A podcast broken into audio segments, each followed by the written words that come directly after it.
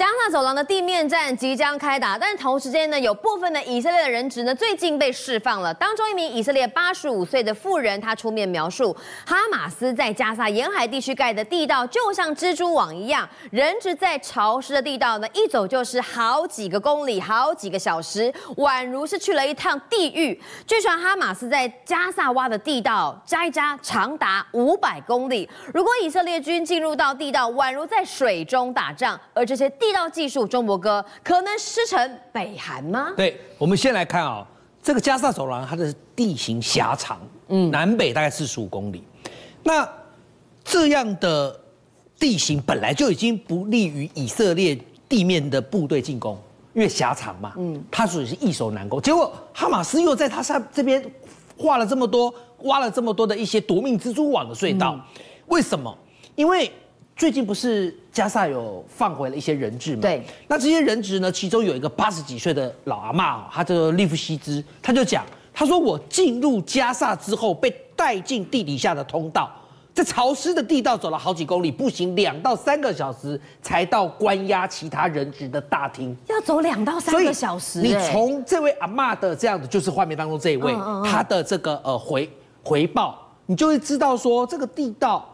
如果它要走好几公里，可见它有多长。对，那其实它的长宽高啊，我列在这边给大家看，大家就会有个概念。嗯，这阿嬷呢，她就是像这样子被带先带进来。对，然后进来之后。它的那个宽度跟高度大概就相当于一台轿车，嗯，就是说人勉强可通行，就像现在。对。可是问题是，可通行跟你到底能不能预见这条地道往哪边走是两回事啊。嗯。你没有刚刚看到那个主观镜头，走一走，旁边又有一个分支。对啊。我问各位，如果以色列的阿兵哥，你还得够娇小，你才能够往里面钻。越战的时候，美军叫地道署，你还记得吗？对。你要够娇小，然后你还要够机灵。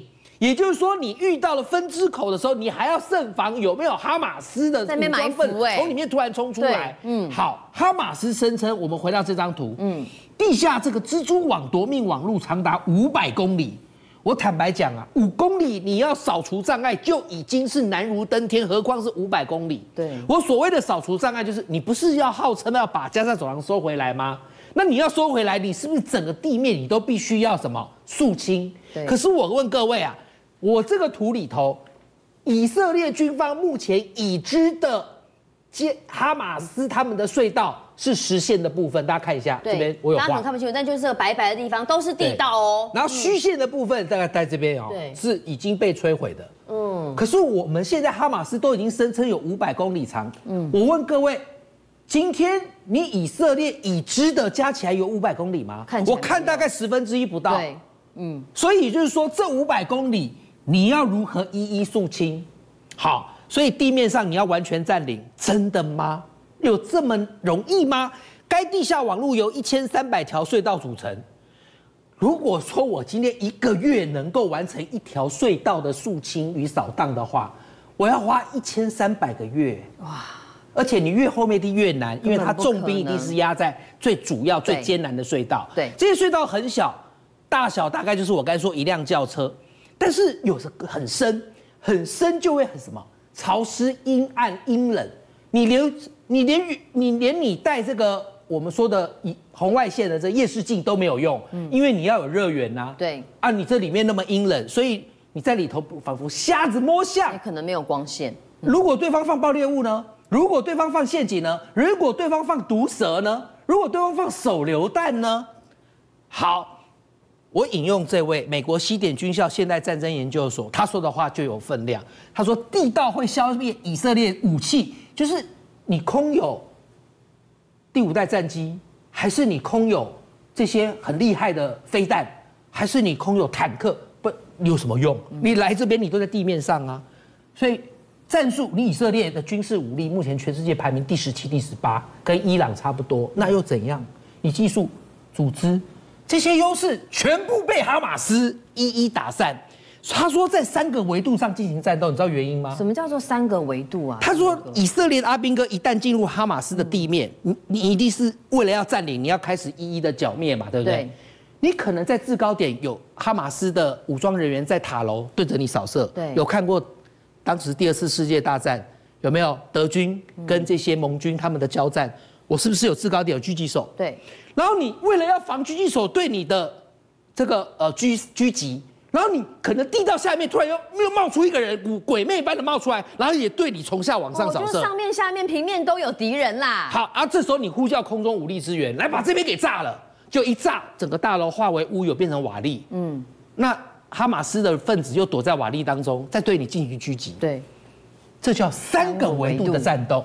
来，我们引用退役美国陆军中将苏万他的说法，他说地道内氧气少，嗯，那你就很容易什么？晕眩、昏迷，因为你血氧量低，这时候你就可能在里头失去方向感跟时间感，然后再加上我刚才说远红外线的夜视镜又没有用，最后他说啊，有可能以色列进入对道，进入哈马斯的地道之后，就仿佛像在水中活动，自爱难行。水中活动，这个地道吼 长达五百公里，里面又小又窄，而且可能埋有很多的陷阱。呃，这个美国的军方已经对以色列军提出警告，如果真的地道作战的话，吼，以色列军并不会占上风。但刚才讲到，为什么这个哈马斯人会在加萨走廊挖地道？这地道跟某些地方的地道有高度的相似之处。对，根据美国所掌握的情报，说其实哈马斯的地道技术。跟挖掘的这样的一个帮忙者是黎巴嫩的真主党。像以色列，你要往哈马斯开始进攻，可是你北边又有黎巴嫩真主党的这样不断的滋扰，他现在如同背腹受敌，你就知道他们哈马斯跟黎巴嫩真主党之间的关系是友好的。嗯，好，结果呢，就美国发现说，之前黎巴嫩的真主党曾经。拜托北韩派六个地道的专家去协助他们挖地道。嗯，你看，北韩朝鲜矿业开发贸易公司在二零一四年九年前与黎巴嫩真主党哈吉德建设财团很有钱呐，嗯，签订一千三百万美元的合约，然后北韩就在叙利亚边境黎巴嫩真主党的地道挖掘技术，就是以北韩他们自己挖地道的这样的一个专长，北韩六人组教的，他一定是学的非常的卖力，对。把精髓全学来了，再交给哈马斯。对，其实目前据传北韩有十六条秘密的地道。嗯，这十六条，南韩目前只发现四条，还有十二条不知道在哪里耶。美国的军事专家说不，还有二十几条你不知道在哪。哇，也就是说这都是台面上的数字。好，那这些隧道还有一个非常不为人知的猫腻。嗯，这个隧道哈。我从北韩这边开始挖，然后挖到板门店附近，嗯，然后就开始要上去了，对不对？这个隧道你认为是要平行一直线，还是要有点斜度？平行吧。没有，你看，你就是不晓得地道的美感。对，要有斜度，而且这斜度往哪斜也是个窍门。什么意思？要往我这斜。你看，听起来很有学问啊。嗯、原来这个地道故意要往北韩斜，是因为这样子雨水才不会流到南韩。雨水一旦流到南韩，请问如果南韩那边板门店驻守的阿兵哥听到了水流声？嗯，怎么会有哪里？这里怎么有水流声？怪怪的。有地道哦，或者是如果遇到热气的话，这些水是不是可能就会变水蒸气？嗯，这里怎么会有水蒸气冒出来？所以不能让任何的雨水流到南海。我等一下讲，真的，这些水竟然可以成为北韩地道被破功的一些呃，我们讲的这个征兆。好，嗯、我现在就来公布目前南韩和美军共同有发现的四条隧道。道这四条隧道哇，很精彩啊！嗯、来，一九七四年十一月十五号。当时呢，这条地道在这儿，大家看一下，粉红色这一条，对，长度多少？六十五公里，也就是说，它在板门店这附近，距离首尔已经剑指你不到六十五公里了。哦、那为何会被发现？就是我刚讲的那个水，它都往南韩板门店这个非军事区方向流过来，所以呢，里面你在挖地道，有时候难免会有设备会有热，嗯，那这个水遇到了热的温度，它就变成蒸汽。美军一看这里怎么有蒸汽冒出来，下面一定有鬼。地道居然只离首尔六十五公里耶，这个就在南韩境内了吧？是，你知道这地道挖了三点五公里，而且更夸张的是，他们的地道都大概深，大概有一百公尺上下哦，有的几十公尺深，有的一百六十公尺深。好，这条被发现了。对，一九七五年三月十九号，没想到当时啊，叛逃到南韩的。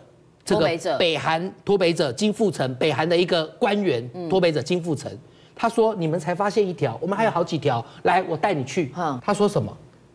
在白大白杨树下还会有演示哎，找到第二条地道，距离地面你看我说了一百六十公尺深，总长三点五公里。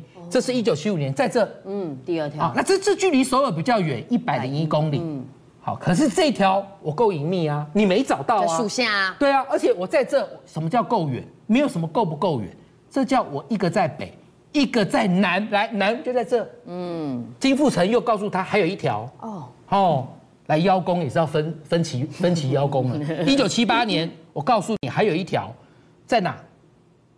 在这个地道深度大概是三公尺，然后长度没有像他们那么长，只有一千六百三十五公尺，但是它距离首尔只剩四十四公里啊！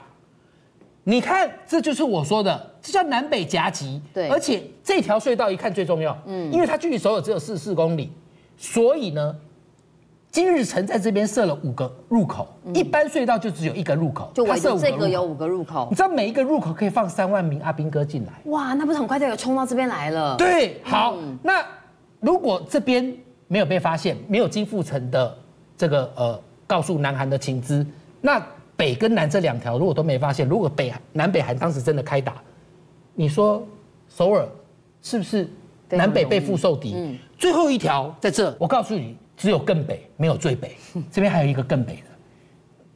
我问各位，这三条要不是有金富城跟后来被发现，这三条要是真的南北韩一旦开战，这样子进行进攻首尔，首尔是不是被仿佛被剑指包围？对。所以今天有一个这样子挖地道的一个专家的国家，把他们的技术交给了黎巴嫩，黎巴嫩再交给哈马斯。我看以色列真的如他们美国的这些军事专家所述，要进攻哈马斯地面战，恐怕非同小可。哈马斯的突袭开始展开反击了，大批的武装部队部署在加萨走廊边境啊，就连伊朗也被紧盯了吗？最近啊，在伊朗上空有十二架的北约战机升空，就压在伊朗的头顶，以军拉开了架势，更射出了重型的钻地弹，目标就是非常难搞的加萨地道。我会想问敬平哥，时间逼近，一场恐怖血战来临了吗？现在地面战哦，以色列到底要？用什么程度去开启这样的一场血腥的战争？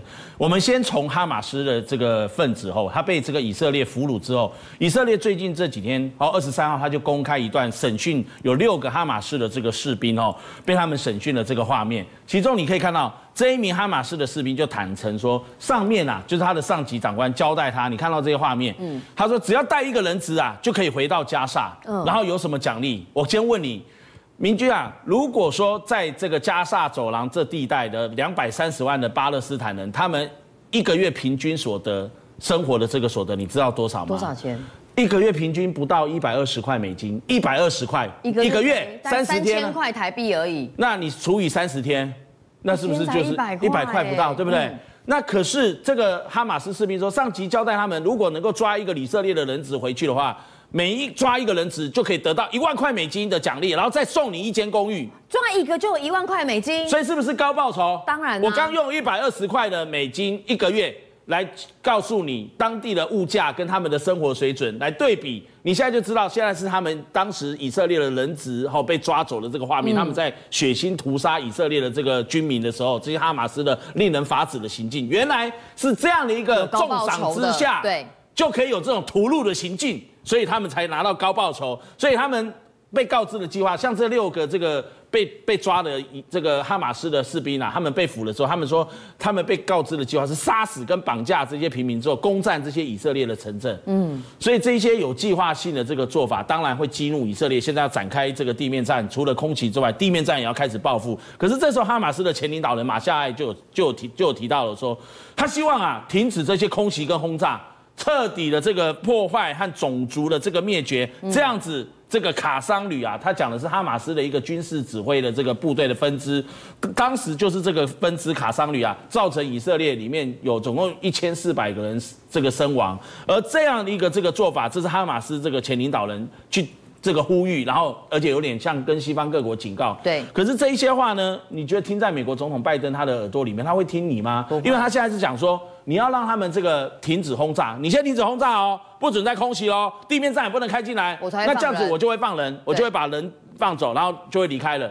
可是拜登就说没得谈，no way。嗯，你先把人质放了，嗯，然后我们才停火。对，所以现在两边顺序不一样。对，瞧不拢，瞧不拢。嗯，那美国现在当然了，看到以色列这个地面战蓄势待发之后呢，他除了不不理这个哈马斯的这个要求，不会说什么加萨先停火再这个放人，他要这个直接，因为美国人。不不太跟这些恐怖分子谈判的，所以他现在美国白宫的发言人科比就讲说，伊朗过去一个礼拜之内啊，已经在某一些事件当中积极去协助这个伊朗他支持的在中东地区的一些代理组织，嗯、然后发动这个火箭弹呐、啊，然后又是火箭炮这样的攻击。就是说伊朗找好多小老弟这边骚动都对。对，当然包括哈马斯在内，黎巴嫩真主党在内啦。其实白宫要讲的人就是这些，我们最近这几天节目呼之欲出的对象，他他就是目的在打击美国在伊拉克周遭还有。叙利亚的一些军事基地啊，我们这边有一个中东的地图给大家大家看。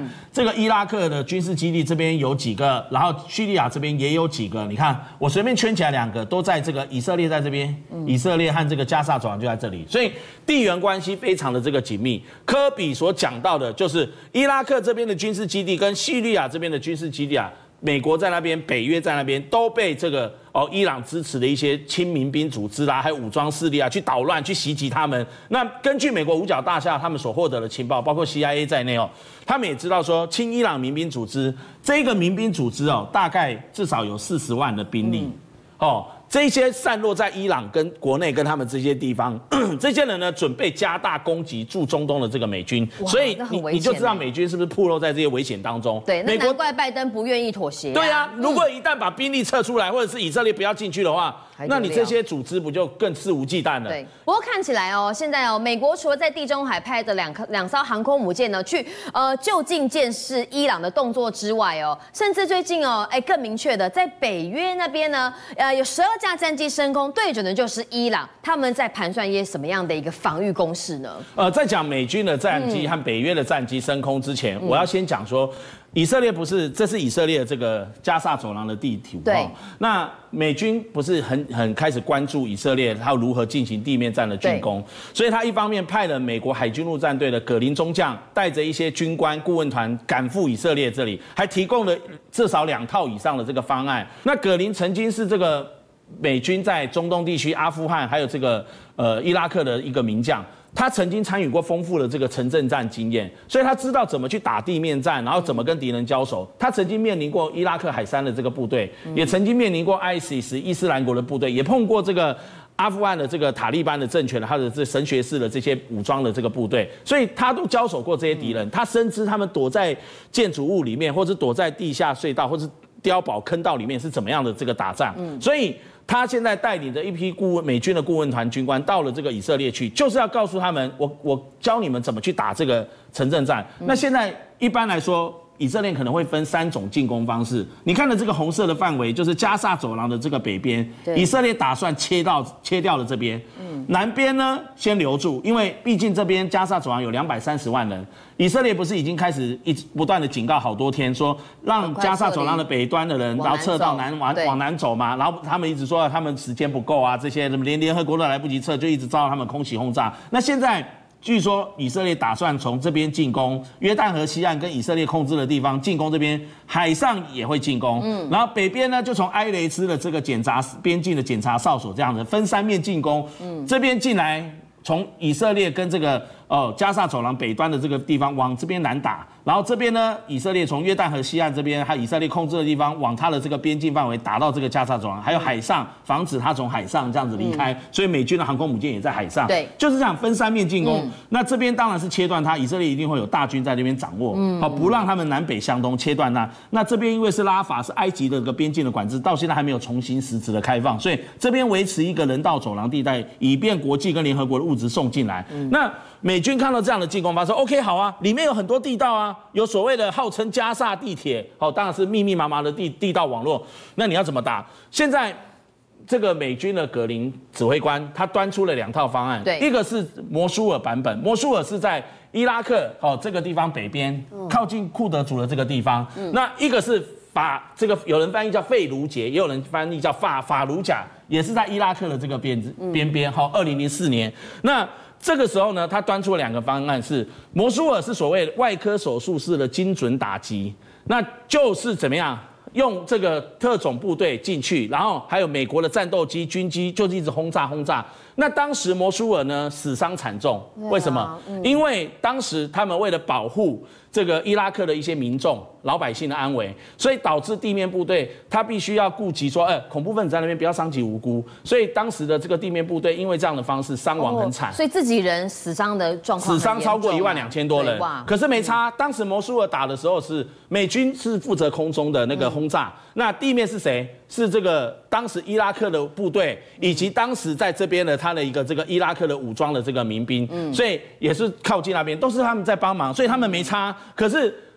这个库德族那时候在帮忙，可是如果是采取另外一个我刚刚讲的法鲁贾战役的话，法鲁贾战役就是美国跟英军一起一起进去，他们是直接开这个坦克车跟这个呃步兵进去，那进去里面就是大开杀戒。当时二零零四年在这边把伊拉克的部队和老百姓居民都杀得血流成河，死伤超过了这个，死自己的死伤很少。可是对手呢，死伤超过一万五千人，所以一样都很惨。那也被形容是二零零四年在第二次波湾战争啊最血腥的一场，这个几乎可以进有人有历史学家形容为类似屠城的战役。嗯，那如果你要采取我刚讲的后者，以色列最喜欢的，我才不管他们，我就把坦克部队大军开进去，步兵就大开杀戒。对。可是我刚刚讲这样，美国就会有压力。对。美国会希望你采取这一种吗？不行。希望。那死伤的就是倒霉，就是这些巴勒斯坦人。